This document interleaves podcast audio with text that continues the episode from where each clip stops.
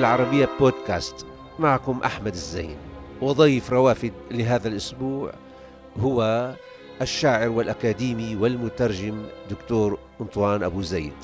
مرحبا بك دكتور أنطوان. هذا القول تجريب. هذه اللمسات والعظام الصغيرة مغموسة في المد. هذا المسير بنوم أقل. كل رفة نسيم. أيها الرجل الذي يضاء وهو تحت نثار التراب. أيها الرجل هذه كلها للتجريب. وجدت الأصحاء يفعلون الشيء نفسه. ينزلون إلى الخليج كاشفين عن عظامهم للموجة الأنعم فالأنعم بلا كلام. القول فأفأة. القول خزف عظيم وراء اللسان واللسان رجاء معلق في الرأس. إذا قلت ما قلت ارفع عينيك إلى فوق ولا تضف. الكسور وحدها على الماء الكسور وحدها إلى لعب الغيم. الله. هو أنطوان بوزيد شاعر وروائي وباحث وأكاديمي ومترجم ومن يستعرض ما أنجزه يكتشف كاتبا غزيرا متنوعا لكأنه منصرف كليا لتلك المهام النبيلة. أنطوان بوزيد عميق في معادلاته الشعرية ومجدد في أطروحاته الأكاديمية والتربوية والبحثية. متنقل بينه وبينه في صنوف الكتابة لكأنه في عزلة ومع الجماعة في آن. ومتنقل أيضا من بيت إلى بيت لأسباب الحروب والعيش والتحولات ولكنه مستقر في كتاباته وقراءاته وترجماته وتأملاته. التقيته في بيته هذا في الحي البيروتي في الدكواني وكان ذلك على أواسط حزيران وكانت الجائحة تروض الناس على التعامل معها كعدو غامض. كيف تصرفت؟ كيف تعاملت مع الوباء؟ يا سيدي الوباء هو يعني تحدي شخصي. أنا اعتبرته من التحديات الشخصية اللي يجب أن تجابهها بأفضل ما عندك. إيه؟ وأفضل ما عندي هو اثنان المشي والقراءة والكتابة وثلاثة بالأحرى. بس آه. هودي مش جداد عليك أنت. لا لا مش جداد هودي زادوا يعني إنه زادوا شوي المنسوب. زاد المنسوب أكثر إيه؟ وهذا أمر جيد يعني. إيه نعم. إنه وبالطبع صارت العلاقات يعني من خلال الكمبيوتر أكثر والأونلاين و... وما شابه. يعني صار العالم أكثر أكثر افتراضي, افتراضي. نعم نعم للأسف الشديد إيه. آه شو بتعمل بس يمكن عند الكاتب العالم المفترض آه، والمتخيل أو المتاح يعني نعم. بأشكال مختلفة هو كمان مش غريب عنه لأنه الروائي والكاتب بشكل عام بيعمل نصوص افتراضية بس هي تحاكي الواقع يعني. صحيح مم. قد لا يكون هناك واقع حقيقي إنه عم تشتغل عليه ولكن لابد من التجربة آه، التجربه الملموسه لأنه أي روائي أي شاعر لا يمكن أن يحمل الحدث يعني أقل أو أكثر أقل بالأحرى مما هو فيه. نعم. فالحاجة إلى اللمس وإلى الشم وإلى هذه حاجات يعني طبيعية ولازمة لازم لأي تجربة وأي شعور إنساني. يبدو آه نعم. اللي بيستعرض آه تجربتك بيتهيأ له أنه أنت منصرف تماما لفعل الكتابة وال... بظنك هذا الانصراف شبه الكلي ما بنقول كلي يعني بيخليك تغيب عن أشياء في الحياة لم تنتبه إليها أحيانا؟ يا سيدي آه هذا أمر أنا أشكرك على هذه الملاحظة. آه نعم ولكن هذا الانصراف ربما كان آه، بجانب إيجابي منه اللي هو التعويض عن هذا النقص نعم. الذي لم أستطع أن أملأه في الحياة الاجتماعية يعني ما بخفيك إنه يعني هناك نقص ربما أو بالأحرى جانب من إعدادي من شخصيتي اللي هو قد لا أكون اجتماعيا بشكل كافي. آه بمعنى آخر لم يتح أصلا لي الفرصة أن أكون منغمس اجتماعيا إلى هذا القدر. نعم كنت آه، أشتغل بمؤسسات اجتماعية إلى آخره بكاريتاس وغيره وغيره وغيره بمحو أمية فيما مضى. كنت في عمر 18 سنة. آه، ولكن مسألة الاندماج في المجتمع هذا أمر يحتاج إلى بيئة حاضنة. والبيئة ويحتاج الحاض... إلى نوع من التفرغ كمان. نعم ونوع من التفرغ. لذلك الانصراف إلى الترجمة أول شيء نابع من حاجة. نعم. من أنا كنت ترجم كنت بعيش يعني شوي من الترجمه لأنه التعليم يعني يكاد يكفينا بل لا نعم. يمكن الجانب غياب الجانب الاجتماعي اللي كنا عم نتحدث عنه أنت نعم. معوضه في التعليم الاحتكاك اليومي يعني بمسارك الأكاديمي أنت نعم. على احتكاك يومي مع مع طلاب صحيح. يعني مختلف المشارب والبيئات وال ب 40 سنة 40 يعني سنة. علمت في التعليم الثانوي وفي التعليم الجامعي وفي إعداد الأساتذة نعم أيضا نعم. إلا أنه يعني أنا ما بخفيك أنه التجربه التربوية قد لا تكون موظفة في الأدب إلا الأدب هو ظل هامشيا يعني نوعا ما. نعم. للأسف أنه لم يتح أصلا أنه ندمج الجانب الإبداعي بالتربوي. ولكنك حاولت. نعم نعم حاولت في بعض يعني تعديل المناهج في بعض تماما. الدراسات أنا ساهمت بتعديل المناهج نعم. 97 وكنت وضعت كتابين في التعلمية فيما يسمى التعلمية. يعني إدخال الأدب الحديث والأدب المعاصر إلى التعليم إلى نعم. تعليم التلاميذ. وهذا اللي حاولت أنا أنه تعمل عليه. أن أعمل عليه وأن يعني أضع معادلا للطرائق الغربية اللي كانت اللي هلأ صارت موجودة بالثمانينات اللي هي تقول إنه المتعلم هو محور العملية التعليمية وليس المعلم وليس النظريات وليس الطريقة المحاضرة والتعليم. هذا الاهتمام يعني بدون شك له أسباب يعني نعم. له أسباب لديك إنه هذا يعني هذا هم أتى من سبب. شو هو السبب يعني اللي أنت دفعك لهذه ال... اولا يعني آه، محبتي للغة محبتي اللغة العربية. أنا نعم. يعني أدين لها بالكثير. لذلك الحب هذا وحب الأجيال يعني أنا إنسان عربي. لذلك آه، أريد لهذه الأجيال الجديدة أن تحب لغتها وأن تكتب بها. عرفت كيف؟ لأنه يبدو أنه تعزيز اللغات الإنجليزية أو اللغات الأجنبية يبدو أكثر بكثير من تعزيزها باللغات العربية تعزيز اللغة العربية صحيح. في بيئاتنا في بلادنا هذا جانب موجز من تجربة أنطوان بوزيد الأكاديمية والتي صرف لها الكثير من عمره تدريسا وبحثا أما الجانب الآخر للمبدع يتجلى في نصه الشعري والروائي والنقدي كذلك في خياراته للنصوص التي يترجمها والتي تجاوزت العشرين كتابا في النقد والبحث والفكر. سيدي أريد أن فقط أن أشير إلى مسألة بالترجمة. نعم.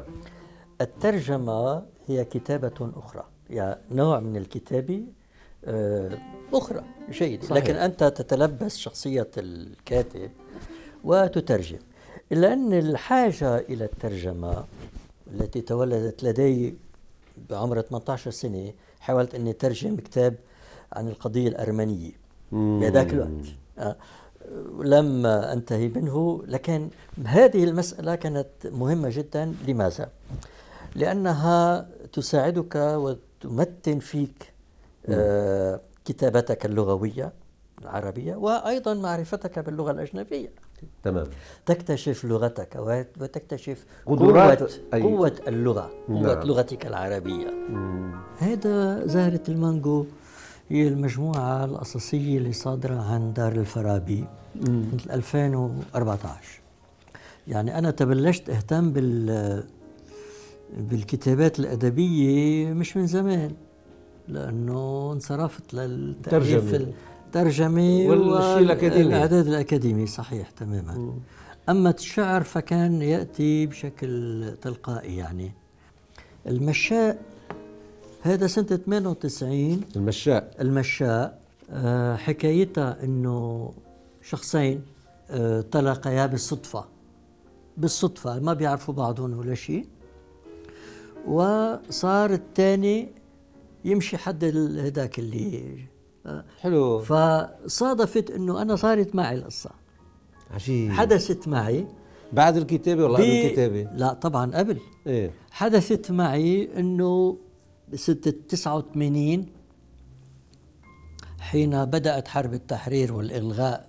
فحدث أن كنت أتمشى في جو عاصف في جو بعد العاصفة بالأحرى بعد الانفجارات بعد الكذا أمشي على الرصيف فإذ بأحدهما بأحدهم يأتي ويمشي جانب جانبي.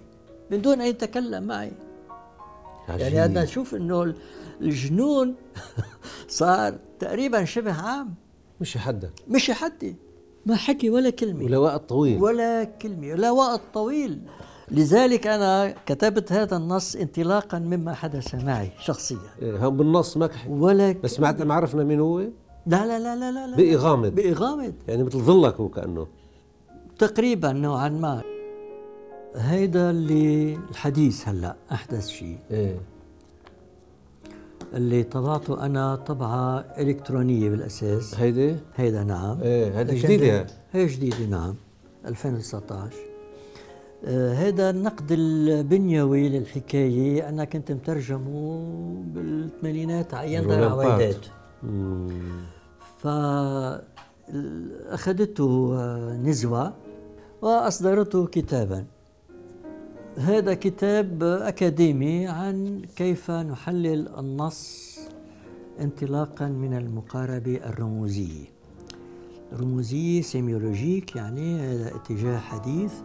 هذا يعتمد في آه يعتمد في الجامعات. الجامعات نعم.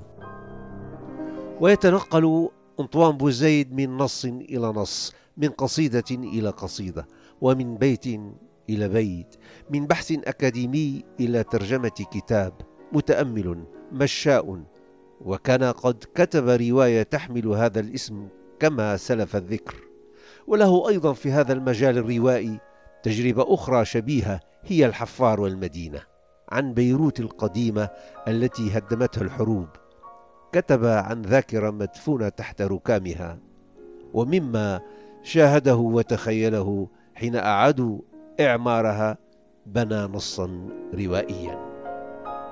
بدون شك أنت أنطوان بوزايد يعني واكبت ونموت وكبرت مع بيروت لأنه أنت ولدت في أو يعني نشأت في أطراف المدينة. أطراف المدينة الأطراف نعم. الزراعية للمدينة. تماما. نعم. وبدأت المدينة تكبر يعني كبرت معها وهي كانت عم تكبر بكل أشكالها صح. بارتجالاتها أحيانا وثم كمان عشت آه، انكسارها يعني صعودها وانكسارها بالحروب المدمرة طبعا هذه هذه الذاكرة المتنوعة عندك أسست الكثير من النصوص في الشعر نعم. وفي القصة وفي وفي الرواية وفي ولكن السؤال هو بناء المدينة هو إذا بدك جواب على معنى بناء الدولة المدينة الحديثة. نعم. يعني غياب المدينة هو غياب للدولة. مسألة بناء المدينة اللي هي هي تقريبا تكاد تشبه مسألة بناء الدولة لأنه المدينة إذا أنت أحسنت بناء المدينة تستطيع أن تحسن بناء الدولة بكاملها. فأن يتصرف المعنيون في بناء المدينة بهذا الشكل. يعني أنت يعني بدك عليك أن تنظر للنهاية. النهاية اللي هي نهب آه، بواطن باطن الأرض ونهب أيضا فوقها إلى آخره. نعم. فهذا الباطن يرمز إلى التاريخ إلى إذا شئت معنى المواطنة بشكل أساسي إلى الكنوز التي ينطوي عليها تنطوي عليها الإنسانية. الأرض. نعم الإنسان التجربة الإنسانية الكبيرة. أعود بك لا ليس إلى تجربتي وإنما إلى إلى بعض ما عرفناه من تاريخ بلادنا في أن تاريخ بيروت كتاريخ ليس قديما هو حديث يعني نعم. من 1820 في نشأة آه، مرفأ بيروت وامتداداته إلى آخره. تركزت نوعا ما بدأت آه، جموع الريف تنزل من المدينة من الجبال إلى المدينة وتتكون ويتكون هذا النسيج الاجتماعي حول المرفأ. حول المرفأ تماما. حكى عنه ربيع آه. جابر ببيروت مدينة العالم بالجزء, حكي بالجزء الأول. خالد الزيادي خالد في الزيادي. تاريخ بيروت وسمير قصير كمان سمير قصير نعم. فمسألة آه، تاريخ آه، بيروت وازدهارها مرتبطان آه، بالثقافة. يعني بيروت صارت زهرة المدن. قريت أحد الكتاب اللي هو على ما أظن خليل الخوري ل 1870 قال إنه هي زهرة الشرق. ليش؟ لماذا؟ آه الجرائد كانت تنتشر بشكل كبير, كبير. المطابع آه. آه القطار الذي صار يربط المناطق بعضها بالآخر مدارس طبعا المرفأ المدارس الجامعات نعم اللي هي كانت تحمل إذا شئت تحمل فكرة التمدن على رأية ما كان يقول بطرس البستاني مم. فمسألة التمدن مرتبطة بنوعية بناء المدينة. نعم. وبهذا المجتمع المتداخل تاريخ المدينة هو تاريخ تاريخ متفاوت. مم. حين تكون العصبيات للأسف الشديد قوية ينتفي دور المدينة. حين يخف تخف العصبيات ويصبح آه، دور الثقافي فاعلا. أقوى فاعلا يقوى تقوى دور المدينة نعم. المدينة المختلطة. نعم. فهذا هو يعني نعم. حقيقة إذا نعم. نحن بدنا نعيد إحياء المدينة علينا أن نخفف العصبيات. يعني لابد من إعادة التفكير في كيفية بناء الدولة خارج إطار النظم الطائفية المتعارف عليها يعني نعم نعم, نعم وإلا يعني نعم نعم. لا أمل لا أمل. تماما. نعم. لو نعود إلى نفير سوريا لبطش البستاني نعم نعم. آه لوجدنا فيه بعض البيانات التي تدين مسألة التعصب الطائفي. وكأننا في مرحلة اليوم يعني. يعني أمتى نفير نفير سوريا؟ 1870 يمكن. 1800 لا 1864 يعني بعد مجازر 1860 بأربع سنوات. اذا المسألة يعني كل ما صار في تعصب وصار في تراجع للدولة الدولة كدولة حديثة كما نفهمها نحن دولة المواطنة يعود الخطاب إلى مئات السنوات إلى الوراء. والخطاب هو أساس التفاعل القيمي إذا شئت بين المواطنين. فإذا غاب هذا الخطاب الموحد التنويري. الإنساني التنويري. يعني غابت المدينة غابت وغابت ضرورة الدولة. الاجتماع المديني نعم. للأسف الشديد. آه، يبدو الأمور صعبة شوي. إذا مش كثير إذا مش نعم. كثير إذا مش كثير اهتمامك طبعا باللغة يعني يتجلى في الكتابة وفي وفي الأبحاث وفي طريقة تعلم اللغة تعلم نعم. الأدب كيفية الكتابة. في سؤال بيخطر ببالي دائما أنه كل شيء ممكن بالحروب وبالمآسي آه، يندثر ويدمر ما عدا اللغة. نعم. ما عدا اللغة. ولكن أيضا تصاب بالأذى أحيانا يعني تتصدع. هذا أكيد أن اللغة لا تتصدع آه، إنما يعود إلى الكاتب أن يجد أو أن يستوعب هذه الصدمات. هذا السؤال يتطلب دراسة في بالعمق حقيقة. ولكن الأدب يجد دائما جوابا عن عن هذا الذي تطرحه حضرتك في كونه لا يجيب عن اللغة ولكن يجيب عن الإنسان. إذا البعد الأنطولوجي في الأدب هو بعد يفوق يتجاوز المسائل اللغوية البحتة. إذا يجب أن تنظر إلى اللغة على أنها حاملة ولكن اللغة في اللغة في في حالات في حالات القصوى من المآسي اللغة تبدو عاجزة عن التعبير للوهلة الأولى عن عما يحدث. طبعا أنت تكتب الشعر وتكتب الرواية. نعم. آه ربما الرواية أقدر من القصيدة على على إعادة آه على إعادة صياغة المأساة إذا صح القول يعني لأنه هي تتسع للكثير من القصيدة هي صوت فردي آه، ومختصر ومكثف. ما في طال كل الأبعاد يعني آه، كما الرواية. نعم. يعني صحيح الرواية آه، تستطيع أن تنقل الإطار العام شبه الواقع شبه العالم كما يسمى عند بول ريكور quasi-monde. يعني شبه العالم من المكان والزمان والشخصيات والآخرية والأحداث هود كلهم آه، بيشبهوا العالم عالم التجربة التي نحياها. ولكن يعني بالشعر في لعب آخر في لعب آه، مكثف جدا حول الصورة يعني حول الإيقاع حول تكوين شكل القصيدة أمر آخر. أعزائي يمكنكم متابعة روافد على مواقع التواصل الاجتماعي تويتر وفيسبوك ويوتيوب. كما يمكنكم الاستماع إلى روافد على العربية بودكاست.